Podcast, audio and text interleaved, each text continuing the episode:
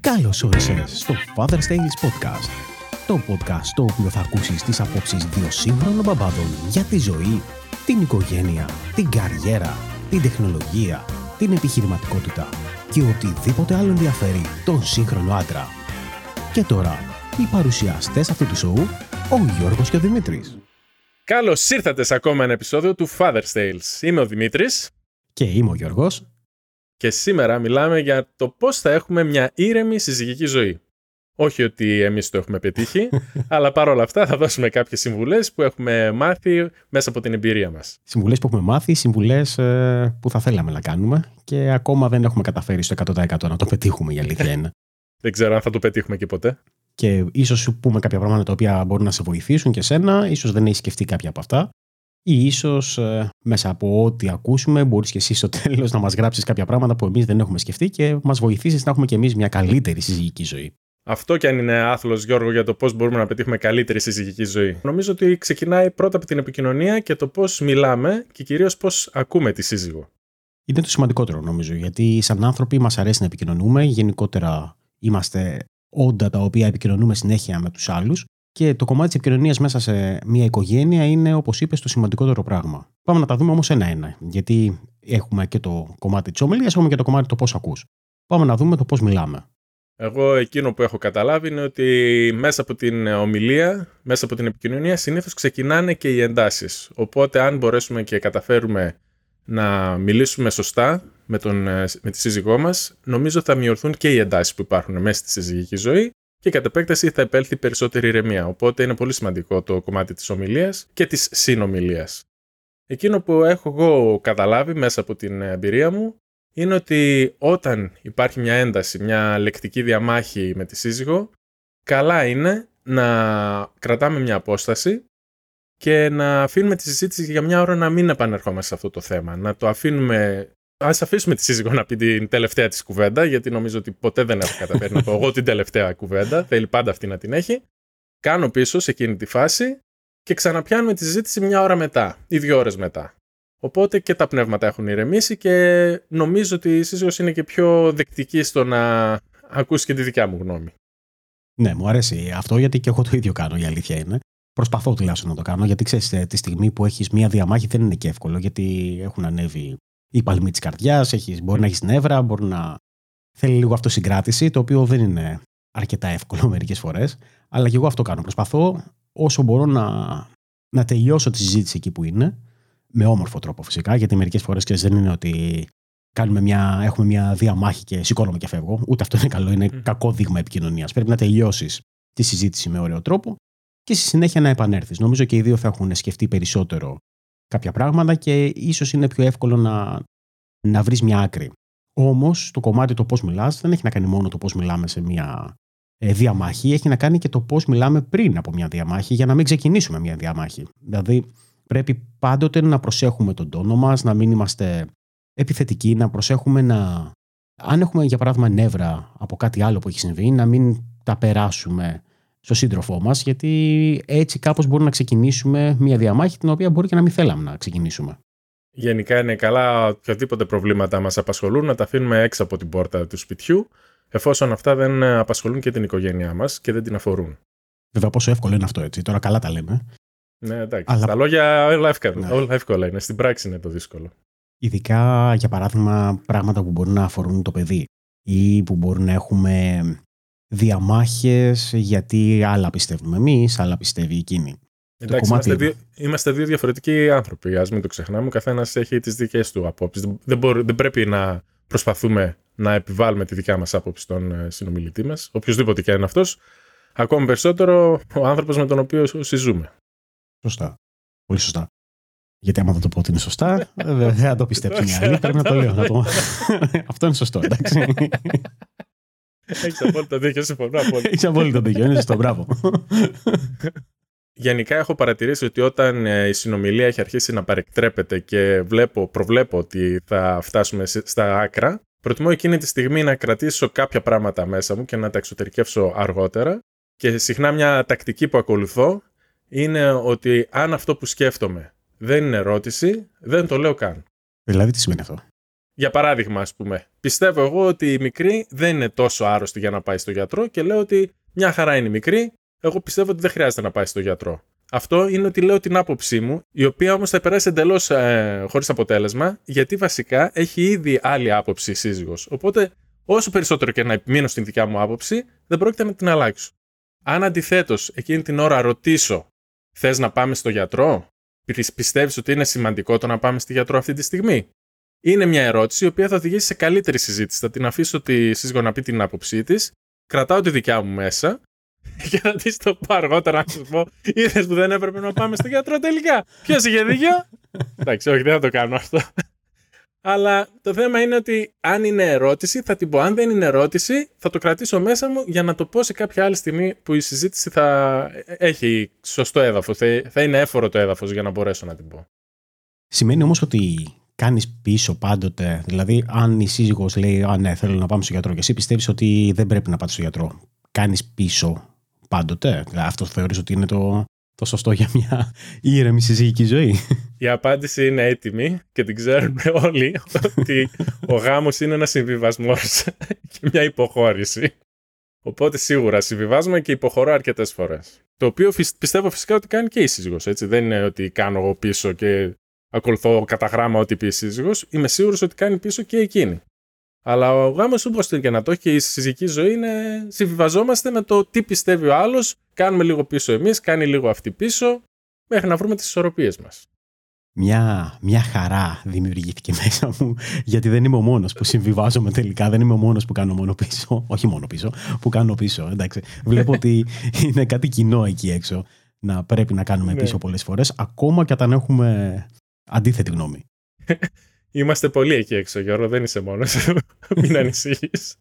Ένα είδος συμβιβασμού είναι και το τι ακούμε και πώς ακούμε. Γιατί κακά τα ψέματα, κάποια πράγματα μπαίνουν από το ένα αυτή και βγαίνουν από το άλλο. Τι να κάνουμε. το παραδέχομαι ότι το κάνω. Καλά, δεν το κάνεις μόνο εσύ. Νομίζω ότι και, και εμείς όταν λέμε κάποια πράγματα, νομίζω ότι το αντίστοιχο πράγμα γίνεται στους ε, συντρόφους μας. Έτσι, δηλαδή λες, λες, λες, λες και αυτοί είναι, μπορεί να γνέφουν καταφατικά και σημαίνει ότι είναι. Τώρα, Λέ, λέγε εσύ, λέγε εσύ, εγώ θα κάνω αυτό που έχω αποφασίσει. Ναι, και, και εμείς το κάνουμε σίγουρα. Και αυτό είναι παιχνίδι που παίζεται και από τους δύο. Από την άλλη είναι και τα ενδιαφέροντα όμως, και τη συζύγου και τα δικά μας, που πρέπει να δείχνουμε και κατανόηση στα ενδιαφέροντα του, του άλλου.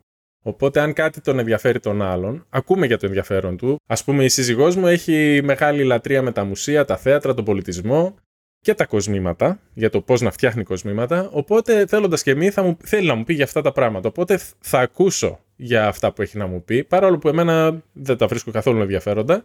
Θα ακούσω αυτά που θα μου πει, δεν είναι από αυτά που θα μπουν από το ένα αυτή και θα βγουν από το άλλο, γιατί θέλω να συμμετέχω και στη συζήτηση. Κάνω μερικέ ερωτήσεις, ώστε να μάθω και περισσότερα πράγματα για αυτά. Είναι σημαντικό να, να συμμετέχεις κι εσύ στα ενδιαφέροντα του συντρόφου σου. Πρώτα απ' όλα, την κάνεις και νιώθει καλύτερα.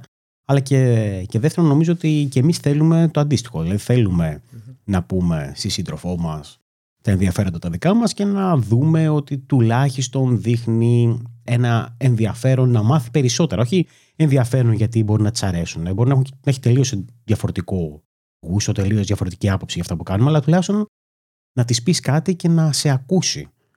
Τουλάχιστον εγώ αυτό θέλω. Θέλω όταν προσπαθώ να πω κάτι που με ενδιαφέρει και είμαι ενθουσιασμένος για κάτι, να την δω ότι τουλάχιστον με ακούει.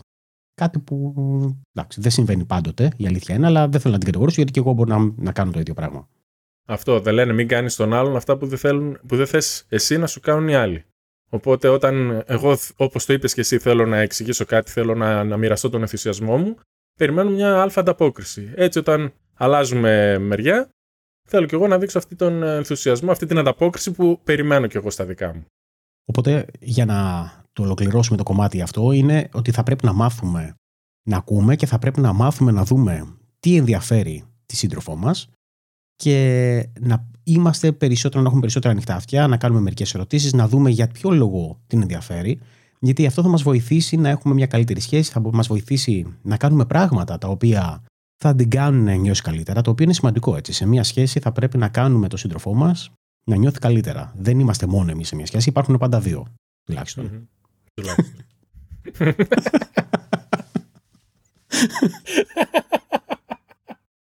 και τρεις και τέσσερις. συμφωνώ και εγώ μαζί σου Γιώργο ότι θα πρέπει να δίνουμε χώρο και χρόνο στον ε, άλλον και στα ενδιαφέροντά του για να έχουμε μια αρμονική σχέση, γιατί από εκεί ξεκινάνε όλα και από την επικοινωνία και από τον ε, σεβασμό στον άλλον. Κάπως έτσι, ας πούμε, σέβομαι εγώ την επιθυμία της ε, να πηγαίνουμε ταξίδια και να επισκεφτόμαστε θέατρα και μουσεία όταν είμαστε στα ταξίδια αυτά. Τα οποία εμένα δεν μου αρέσουν καθόλου τα ταξίδια και κατ' επέκταση δεν μου αρέσουν και τα μουσεία και τα θέατρα. Ναι, είμαι από αυτούς τους λίγους ανθρώπους που δεν του αρέσουν τα ταξίδια. Στα ταξίδια, λοιπόν, ε, η σύζυγός μου θέλει πάρα πολύ να επισκέπτεται τα μουσεία και που και που κάνει ένα θέατρο, αλλά κυρίως τα μουσεία, με και καταλήγουμε να πηγαίνουμε να επισκεπτόμαστε τα μουσεία και να κάνουμε εκείνο το περπάτημα, ξέρεις, το που κάνεις ένα μέτρο ανά ένα λεπτό και να είσαι όρθιος για τρει-τέσσερι ώρες και δεν είναι και το ό,τι πιο ευχάριστο για μένα. Παρ' όλα αυτά, το αποδέχομαι και την ακολουθώ σε κάποια από αυτά. Ίσως όχι σε όλα, όσα θα ήθελε. Με το παιδί πώς το καταφέρνετε αυτό; Με το παιδί ακόμα δεν έχουμε πάει ταξίδι εξωτερικό. Στα μουσεία όταν ε, πηγαίνουμε συνήθως ακολουθεί το παιδί την ε, μαμά γιατί η μαμά σαν αρχαιολόγος οπότε και σαν ε, άνθρωπος του πολιτισμού κάθε φορά όταν πηγαίνουμε στα μουσεία έχει να πει χίλια δυο πράγματα. Οπότε είναι κατεξοχήν ειδικός για να εξηγήσει αυτά που βλέπει το παιδί στο μουσείο. Εγώ από την άλλη, μόνο αν είναι κανένα μουσείο τεχνολογίας μπορεί να πω κάτι σχετικό, γιατί με το παρελθόν δεν τα πάω καθόλου καλά. Λοιπόν, έχει κάτι ωραία μουσεία εδώ πέρα στην Ολλανδία, τα οποία έχουν να κάνουν με, game, με games, με βίντεο, με, με coin ops και τέτοια πράγματα. Αυτά είναι τα ιδανικά μουσεία για μας. Σε τέτοια πηγαίνω άνετα, ναι, δεν έχω πρόβλημα. Αλλά Εμείς δεν ξέρω σε εκείνη την περίπτωση αν θα ακολουθήσει η δικιά μου. δεν τα βρίσκει καθόλου ενδιαφέροντα. Είμαστε τελείως ε, διαφορετικοί. Είναι σημαντικό λοιπόν να ακολουθείς ε, το τι αρέσει στο σύντροφό σου. Είναι πάρα πολύ σημαντικό. Βέβαια, είναι εξίσου σημαντικό να ακολουθεί και εκείνη το τι αρέσει σε σένα. Και πρέπει πάντα να βρίσκεις μια ισορροπία σε αυτό το πράγμα. Γιατί δεν είναι ότι πάντα το πρέπει να ακολουθείς εσύ τη σύντροφο ή πάντοτε πρέπει να ακολουθεί η σύντροφο σε σένα. Νομίζω ότι αν γίνει αυτό, τότε τα πράγματα δεν πάνε καλά και ξέρεις, υπάρχουν εντάσεις μέσα από αυτά. Τα οποία δημιουργούν καυγάδες και ξαναπάμε στο, στο πρώτο θέμα που είπαμε. Φαύλος κύκλος, έτσι, έτσι όπως το λες είναι. Και γι' αυτό το λόγο πρέπει να δίνουμε και προτεραιότητα και στον εαυτό μας. Ε, αρκετά συχνά μπορώ να πω. Και να μην τον ε, παραγωνίζουμε τόσο πολύ για χάρη της ηρεμίας και της ήρεμης συζυγική ζωής, όπως λέμε. Μία συμβουλή που μου έχει πει ένας πολύ καλός μου φίλος ο οποίος είναι πολλά, πολλά περισσότερα χρόνια από μένα παντρεμένος, με είπε: Κάνε πράγματα για τον εαυτό σου. Αυτή ήταν η συμβουλή που μου έχει δώσει εδώ και πάρα πολλά χρόνια. Και είναι και αυτή η συμβουλή που θα ήθελα να πω κι εγώ σε αυτό το επεισόδιο, σε αυτό το podcast. Κάντε πράγματα για τον εαυτό σας. Μπορεί να μην σας φαίνεται ότι κάνετε πράγματα για την οικογένεια, αλλά στην πραγματικότητα όλη, όλη η μέρα σας συνήθως είναι για την οικογένεια. Δουλεύετε, βγάζετε χρήματα για την οικογένεια. Πηγαίνετε το παιδί στο σχολείο, μαθαίνει το, σχολείο, ε, μαθαίνει το παιδί στο σχολείο πράγματα, το διαβάζετε, κάνετε μαζί τα καθήκοντα. Όλος αυτός ο χρόνος μπορεί να είναι σαν ρουτίνα και να μην το καταλαβαίνει ο καθένας μας ότι ασχολήθηκε με την οικογένεια. Όμως, οτιδήποτε γίνεται στο σπίτι είναι χρόνος που θα μπορούσε να ήταν δικό σας. Οπότε, μην είμαστε σκληροί με τον εαυτό μας. Κάνουμε πράγματα για την οικογένεια μέσα από τη ρουτίνα και ίσως και άθελά μας, Οπότε, όταν θα έχουμε λίγο χρόνο για τον εαυτό μας, ας δώσουμε προτεραιότητα σε εμάς και να μην έχουμε τύψεις. Γιατί πιστεύω ότι πρέπει να κάνουμε πράγματα για μας, γιατί αλλιώς πιστεύω ότι θα επηρεαστεί αρνητικά η ήρεμη συζυγική ζωή. Γιατί αν δεν είστε εσείς ήρεμος και δεν κάνετε πράγματα που θέλετε καθόλου, τότε αυτός σε κάποια στιγμή θα ξεσπάσει μες στην οικογένεια. Σίγουρα, γιατί άμα δεν νιώθεις καλά με τον εαυτό σου, αν νιώθεις ότι πιέζεσαι και ότι ουσιαστικά ασχολείσαι μόνο με την οικογένεια, ότι ασχολείσαι μόνο με τα θέλη των άλλων, τότε σίγουρα πιέζεσαι, νιώθεις ότι μπορεί να έχεις επιθυμίες τις οποίες δεν τις κάνεις και αρχίζεις να μετατοπίζεις ευθύνες ότι οι άλλοι φταίνε, ενώ στην πραγματικότητα μπορεί να μην είναι αλήθεια. Μπορεί εσύ να μην έχεις ε, ζητήσει ποτέ ή ποτέ να μην έχεις ασχοληθεί με τον εαυτό σου. Και πρέπει να το δούμε και αυτό. Δηλαδή, δεν χρειάζεται πάντοτε να κατηγορούμε τους άλλους, να κατηγορούμε, ας πούμε, η σύζυγος δεν με αφήνει να κάνω τίποτα, γιατί μπορεί απλά να μην τη έχεις ε, ποτέ προτείνει ότι θέλεις να πας ε, να παίξεις μπάλα με τους φίλους σου ή θέλεις να κάνεις κάτι για τον εαυτό σου. Θες να πας να κάνεις γυμναστική, θες να κάνεις ένα podcast με ένα φίλο.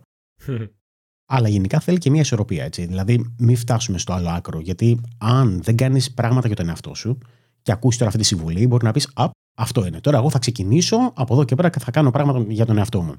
και να πας από το μηδέν στο άλλο άκρο, το οποίο θα τα παρατήσεις όλα. Θα πεις ότι Α, εγώ τώρα θέλω να πηγαίνω γυμναστήριο, θέλω να πηγαίνω στο γήπεδο να βλέπω την αγαπημένη μου ομάδα και να βγαίνω με τους φίλους μου και να κάνω ΑΒΓ και να φτάσεις στο άλλο άκρο, το οποίο δεν θα έχεις τα επιθυμητά αποτελέσματα. Σίγουρα θα έχεις τα αποτελέσματα που δεν θέλεις. Να μην έχεις ε, ήρεμη συζυγική ζωή. Και από την άλλη, βέβαια, γιατί όχι να τα συνδυάζουμε αυτά που θέλουμε να κάνουμε εμείς και αυτά που θέλει να κάνει σύζυγος. Κάποια πράγματα δεν μπορεί, κάποια θα είναι και κοινά, κάποια θα αρέσουν και στους δύο. Οπότε κάποια από αυτά είναι ας πούμε, να δούμε μια ταινία μαζί, να ανοίξουμε ένα μπουκάλι κρασί το βράδυ όταν τα παιδιά θα έχουν κοιμηθεί. Το έχω ακούσει από διάφορα ζευγάρια. Εγώ δεν πίνω καθόλου. δεν είμαι ο καλύτερος για αυτή τη συμβουλή. Ε, δεν, ε, δεν μ' αρέσει καθόλου. Οπότε σίγουρα, αν θέλει η σύζυγος να πιει ένα κρασί, θα το πιει μόνη της. Εγώ αποκλείεται να κάτσουμε μαζί. Μπορείτε να ανοίξετε το μπουκάλι μαζί. Έτσι. Αλλά είναι καλό σαν, ε, σαν τακτική, αν έχετε βρει κάποια. αν παρεμπιπτόντως υπάρχουν Υπάρχει κάποιο κοινό ενδιαφέρον μεταξύ σας και γι' αυτό παντρευτήκατε άλλωστε. Να αφιερώσετε λίγο χρόνο μαζί και να συζητήσετε πώς περάσατε τη μέρα σας, τι δυσκολίες αντιμετωπίσατε και γενικά πώς ήταν η καθημερινότητά σας. Αυτό είναι πολύ σημαντικό. Η αλήθεια είναι ότι έχω κάνει αυτό το λάθος στο παρελθόν, το οποίο ήμουν πολύ κλειστός. Δεν μίλαγα καθόλου. Δηλαδή, κάθε φορά που γύριζα ε, από το γραφείο, από τη δουλειά, με ρώταγε η σύζυγος πώς ήταν η μέρα σου, πώς ήταν η καθημερινότητα και εγώ απλά ήμουνα καλά. Δεν είχα να πω κάτι, γιατί Πρώτα απ' όλα θεωρούσα ότι γινόντουσαν πράγματα στη δουλειά τα οποία δεν μπορούσα να εξηγήσω γιατί ήταν καθαρά τεχνολογικά. Δηλαδή δεν μπορώ να πω σε σύζυγο ότι α, είναι αυτό και αυτό και γράψαμε αυτές τι γραμμές κώδικα. Θα ήταν κάτι το οποίο δεν θα μπορούσα να εξηγήσω τεχνικά πράγματα εύκολα και νομίζω ότι δεν θα την ενδιέφερε. Με αποτέλεσμα να κλεινόμουν τελείως και να μην, να μην υπήρχε επικοινωνία καθόλου το οποίο ήταν μεγάλο λάθος. Πάνω σε αυτό που είπαμε όμως, στο κομμάτι των κοινών ενδιαφέροντων, νομίζω ότι είναι ιδανικό το να μπορείς να έχεις κάποια κοινά ενδιαφέροντα. Σίγουρα δεν θα είναι όλα. Σίγουρα είμαστε διαφορετικοί. Έχουμε διαφορετικά, διαφορετικά θέλω, είμαστε τελείως διαφορετικοί άνθρωποι και μερικές φορές είναι καλό αυτό γιατί έτσι συμπληρώνουμε ο ένας τον άλλον. Αλλά δεν υπάρχει περίπτωση να μην υπάρχουν κάποια ενδιαφέροντα τα οποία είναι τελείως εντελώς κοινά. Εκεί, όταν περνάς χρόνο με τον σύντροφό σου, ποιοτικό χρόνο όμως, έτσι. Δηλαδή να, να είσαι εκεί και πραγματικά να είσαι εκεί. Όχι έλα να δούμε μια ταινία μαζί και ενώ βλέπουμε ταινία μαζί, εγώ κάθομαι και κοιτάω το κινητό μου και σκρολάρω πούμε, στα social media. Αυτό δεν είναι ποιοτικός χρόνος. Αυτό είναι κάθομαι μαζί σου μόνο και μόνο γιατί πρέπει να κάτσω μαζί σου. Θα πρέπει να, να βλέπουμε και αυτό. Ότι όταν κάνουμε κάτι μαζί, αν μας αρέσει καλώς, ακόμα και αν δεν μας αρέσει, καλό είναι να είμαστε εκεί. Να μην ασχολούμαστε με άλλα πράγματα που μας αρέσουν και να προσπαθήσουμε όλους ε, αυτούς τους ε, περισπασμούς να τους ε, απομονώσουμε. Όταν βλέπουμε ταινία και σύζυγος κοιμάται στο μέσο της ταινίας ή όταν συνεχώς μιλάει κατά τη διάρκεια της ταινίας, τι κάνουμε; Μιλάει για την, ε, για την ταινία για ή μιλάει ταινία, για την ναι, ναι, Όχι, σχολιάζει για την ταινία. Και το ποιος λες να είναι ο δολοφόνος; Και εδώ τώρα γιατί το έκανα αυτό; Και τώρα εδώ γιατί εκείνο; τι κάνουμε τότε; Συνεχίζουμε τη συζήτηση. Λέμε. ναι, υπομονή, κάνουμε υπομονή. Ε, για μένα προσωπικά το πρόβλημα δεν είναι το να μου μιλάς ε, πάνω στην ταινία. Ε, μάλλον είναι, άμα μου μιλάς συνέχεια. ε, Κρατάει εκνευριστικό γιατί χάνεις λίγο το τι γίνεται στη συνέχεια. Δεν είναι όμως τόσο πολύ το πρόβλημα γι' αυτό. Για μένα το μεγάλο μου πρόβλημα είναι να ξεκινήσουμε να βλέπουμε μια ταινία και να αρχίσει να μου μιλάς για άσχετα πράγματα. Εκεί τρελαίνομαι. Δηλαδή, ξέρεις, προσπαθώ να καταλάβω τι γίνεται στην ταινία και εσύ δείχνεις πρώτα απ' όλα ότι δεν βλέπεις την ταινία και με ρωτάς για άσχετα πράγματα, το οποίο δείχνεις ότι εκείνη τη στιγμή δεν σέβεσαι ότι εγώ θέλω να δω την ταινία. Εντάξει, τη βλέπουμε μαζί, αλλά πρέπει κάπως να σεβαστείς τον άλλον.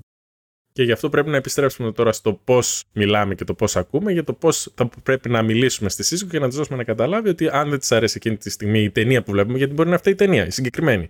Θα την κρατάει σε ενδιαφέρον. Θα της πούμε, ξέρεις, άμα δεν, μας, δεν, δεν σου αρέσει η ταινία, να δούμε κάποια άλλη. Αν θες να κάνουμε κάτι άλλο ή αν θες να συζητήσουμε. Αν, ε, ας πούμε, όπως λες τώρα εσύ, Γιώργο, ότι σου μιλάει για κάτι άσχετο από την ταινία, πες θες να την κλείσουμε και να μιλήσουμε για αυτό που θες να μιλήσουμε. Γιατί τώρα της ήρθε η, η όρεξη να μιλήσουμε για αυτό το θέμα. Οπότε είναι και αυτός ένας ποιοτικός χρόνος, όπως λες. Δεν είναι καλά ότι βάλαμε την ταινία και πρέπει να τη δούμε. Δεν πληρώσαμε και εισιτήριο. Πρέπει να είμαστε διαλλακτικοί και εναλλακτικοί σε οτιδήποτε ανακύψει μέσα στην ε, συζήτηση.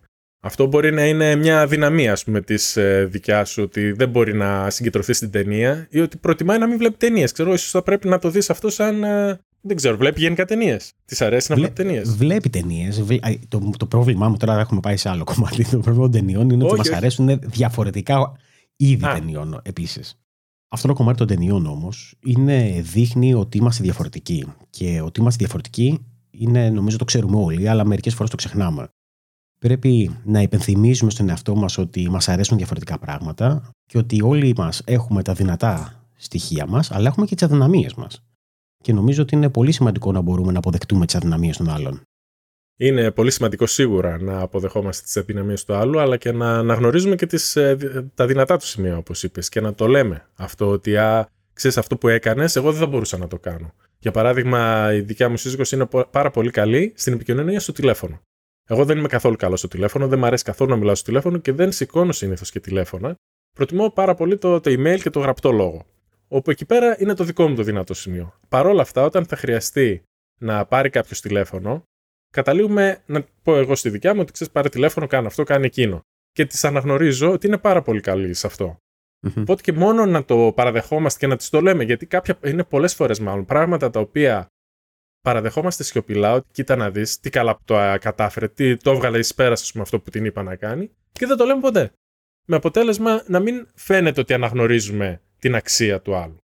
Έτσι, ακόμα και αυτή η μικρή επιβράβευση που δίνουμε σαν αναγνώριση των δυνατοτήτων είναι κάτι που θα ωφελήσει την ε, σχέση μέσα στην οικογένεια. Ναι, γιατί πολλές φορές μας μένουν μόνο τα αρνητικά. Δηλαδή, όταν έχεις μια διαμάχη, στον άλλον μένουν τα αρνητικά και οτιδήποτε μπορεί να του έχεις πει, το οποίο μπορεί να τον ε, έχει πικάρει ή να τον έχει έτσι στεναχωρέσει. Είναι ναι, καλό, όπως λες, να λέμε τα θετικά. Είναι πολύ καλό, έτσι ώστε να προσπαθούν και λίγο να τα θυμούνται ότι αναγνωρίζουμε κι εμείς τα θετικά. Mm-hmm. Μα συνήθως επικεντρωνόμαστε και στα αρνητικά. Δηλαδή, κακά τα ψέματα, θα μιλήσουμε για κάτι που μας ενόχλησε.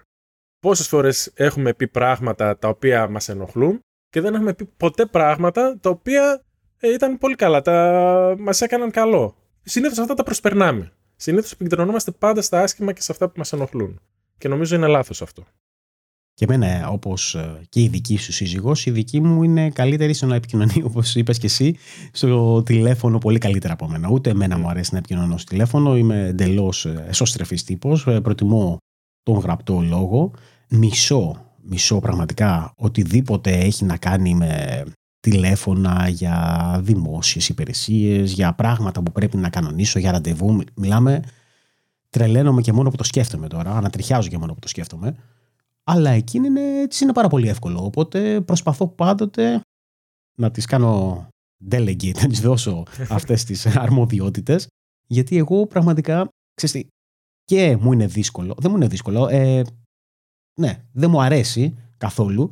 Και επειδή δεν μου αρέσει καθόλου, το αφήνω και περνάει ο καιρός, περνάει ο καιρός, το οποίο στο τέλος έχουμε άλλα πράγματα, γιατί μπορεί να αφήσεις κάτι που πρέπει να, να κάνεις και μετά να έχεις μια διαμάχη γιατί κάτι τόσο απλό το άφησες για τόσο καιρό. Μα αφού υπάρχει και ο άνθρωπος ε, για αυτό το πρόβλημα για να δώσει τη λύση, γιατί να μην το εκμεταλλευτούμε, έτσι; Γιατί να μην αναγνωρίσουμε ότι αυτός ο άνθρωπος είναι καλός σε αυτά, οπότε να του δώσουμε αυτό το κομμάτι, όπως είπες στο delegate, που κάνεις delegate τη σύζυγο, και αντίστοιχα κάνουμε κι εμείς άλλα πράγματα που εμείς είμαστε πιο δυνατοί από αυτήν. Οπότε έτσι λύνονται και προβλήματα. Είναι και καλά είναι να λύνεται το πρόβλημα. Δεν είναι το θέμα ποιος είναι αρμόδιος, ας το πούμε, μια, μια λέξη την οποία την ακούω πολύ από τη δικιά μου. Ε, α, για αυτό το πρόβλημα είναι αρμόδιος αυτός. Ε, δεν είναι το θέμα, είναι ποιος είναι καλός. Εφόσον είσαι καλός, είσαι και αυτός που θα πρέπει να λύσει το πρόβλημα. Αν είναι ένα πρόβλημα που είμαι εγώ καλός να το λύσω, θα ασχοληθώ εγώ. Από την άλλη, ξέρω ότι σίγουρα η δικιά μου δεν είναι καθόλου καλή στην αντιμετώπιση του άγχους και της πίεσης. Έτσι, όταν έχουμε μια κατάσταση αγχωτική μες στην οικογένεια, όπως ε, είναι το θέμα της υγείας που συχνά πυκνά ανακύπτει με το παιδί, συνήθως χάνει τη γη κάτω από τα πόδια της και εκεί δεν ενεργεί σωστά. Οπότε εκεί θέλω να παρέμβω εγώ και να ηρεμήσω τα πράγματα και το έχει καταλάβει αυτό, ότι ο Δημήτρης μπορεί και καταφέρνει σε αυτές τις περιπτώσεις να είναι πιο ήρεμος, να φέρνει την κατάσταση πιο. να την ελέγξει πιο εύκολα. Έχει καταλάβει λοιπόν μέσα από τη συζήτηση που κάναμε σε ήρεμη κατάσταση ότι δεν είναι καλή σε αυτό το κομμάτι. Δηλαδή αυτό ήταν το δύσκολο, να περάσω το φαινόμενο ότι ξέρεις, ε, αγχώνεσαι πάρα Εφόσον κατάφερα με ήρεμη συζήτηση και το κατάλαβε ότι είναι πολύ αγχώδης τύπος και δεν κάνει καλό ούτε στο παιδί ούτε σε μένα εκείνη τη στιγμή, ξέρει ότι πλέον με το που με έχει πει ότι ξέρεις με το που η μικρή αρρωστήσει, εμφανίσει κάτι κλπ. Εγώ φεύγω από το δωμάτιο, αναλαμβάνεις εσύ. Όταν θα ηρεμήσει αυτή, επιστρέφει και αναλαμβάνει και εκείνη.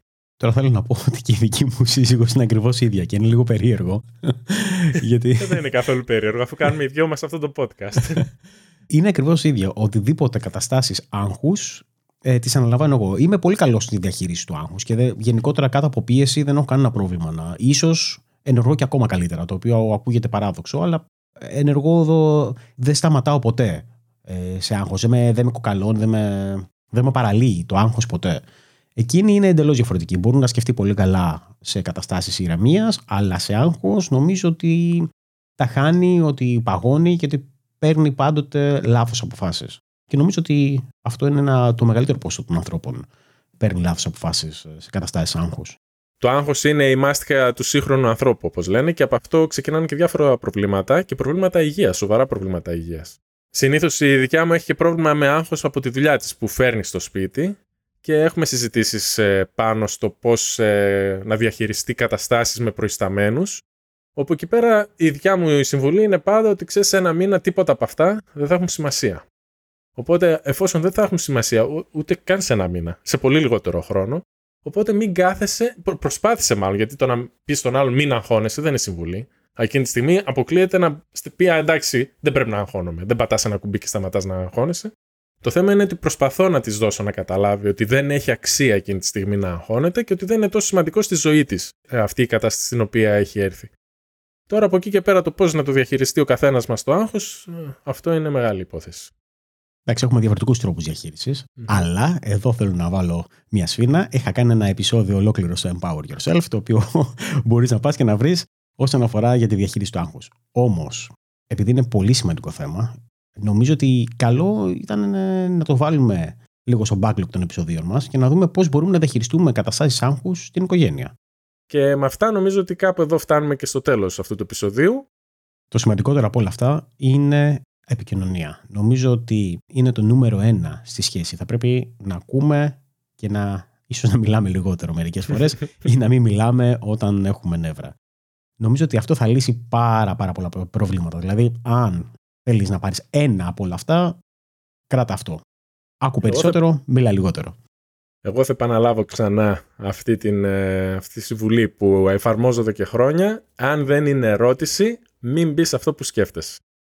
Εγώ αυτό θέλω να κρατήσεις από αυτό το επεισόδιο. Ε, είναι ό,τι πιο, από τα πιο σημαντικά μάλλον πράγματα που έχω εφαρμόσει στην συζυγική οικογενειακή ζωή, όπως θέλουμε να το πούμε, το οποίο με έχει βοηθήσει και μας έχει βοηθήσει σαν ζευγάρι. Λοιπόν, αυτά είναι μερικά από τα πράγματα που έχουμε βρει εμείς για το τι δουλεύει σε εμάς ή το τι θα θέλαμε εμείς να κάνουμε καλύτερα. Εσύ μπορεί να έχει κάποια άλλα όμως, τα οποία θα θέλαμε να μάθουμε. Και θα θέλαμε να μάθουμε είτε αφήνοντάς μας σχόλια στη σελίδα του επεισοδίου, το μπορείς να το βρεις ε, στο fatherstales.gr ή στο YouTube, στη σελίδα του επεισοδίου εκεί πέρα, ή να μας στείλεις κάποιο μήνυμα. Θέλουμε πραγματικά να έρθεις σε επαφή μαζί μας, θέλουμε πραγματικά να γνωριστούμε και να γίνουμε μια μεγάλη μπαμπαδοπαρέα. Να μας ακολουθήσεις και στο YouTube και στο podcast για να μην χάνεις κανένα επεισόδιο. Αυτά λοιπόν από εμάς, από το Father Sales τον Δημήτρη και τον Γιώργο. Θα τα πούμε στην επόμενη φορά.